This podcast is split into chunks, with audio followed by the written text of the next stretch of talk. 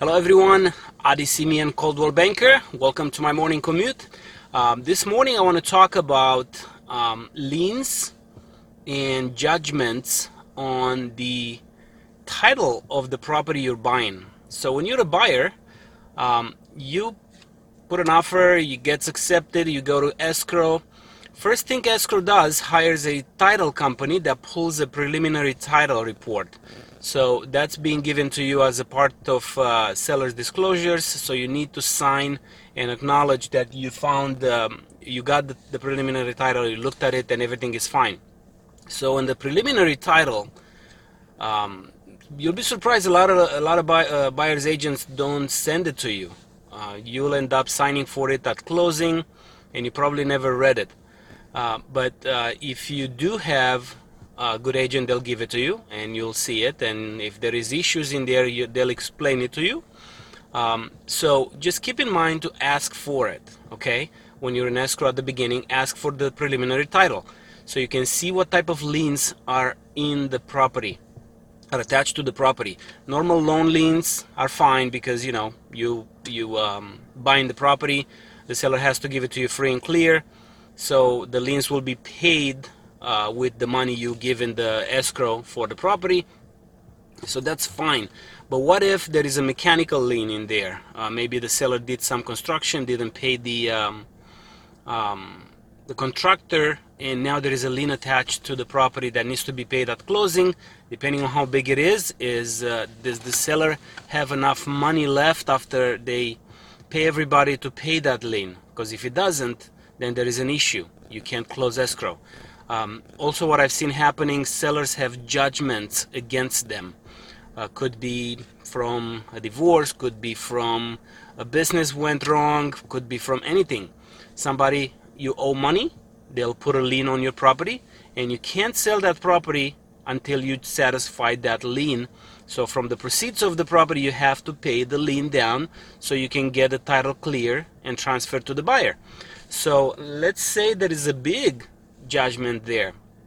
And uh, the seller cannot satisfy it through through the proceed through the sale. Um, maybe they have to pay a first mortgage a second mortgage uh, some other debtors and by the time they have to leave the house there is not enough money in the equity of the property to pay those judgments off. So what happens? You cannot close and if you didn't look at these things and the seller didn't tell you, maybe they were hoping, oh, maybe they're not there, or maybe they even didn't even know about it.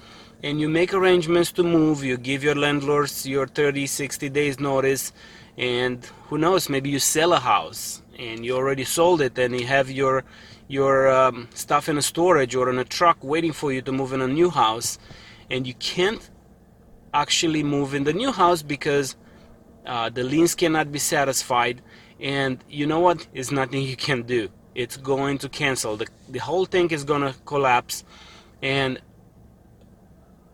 even the seller you know you put a 3% deposit when you um, when you put uh, when you put your property in escrow you know that's for damages for the seller. But if there are damages for the buyer because the seller couldn't close in time or close at all, there are damages now to you because you have made arrangements, you have your stuff on a truck, you have to get a hotel room, you have to look for another house. Where do you live in the meantime?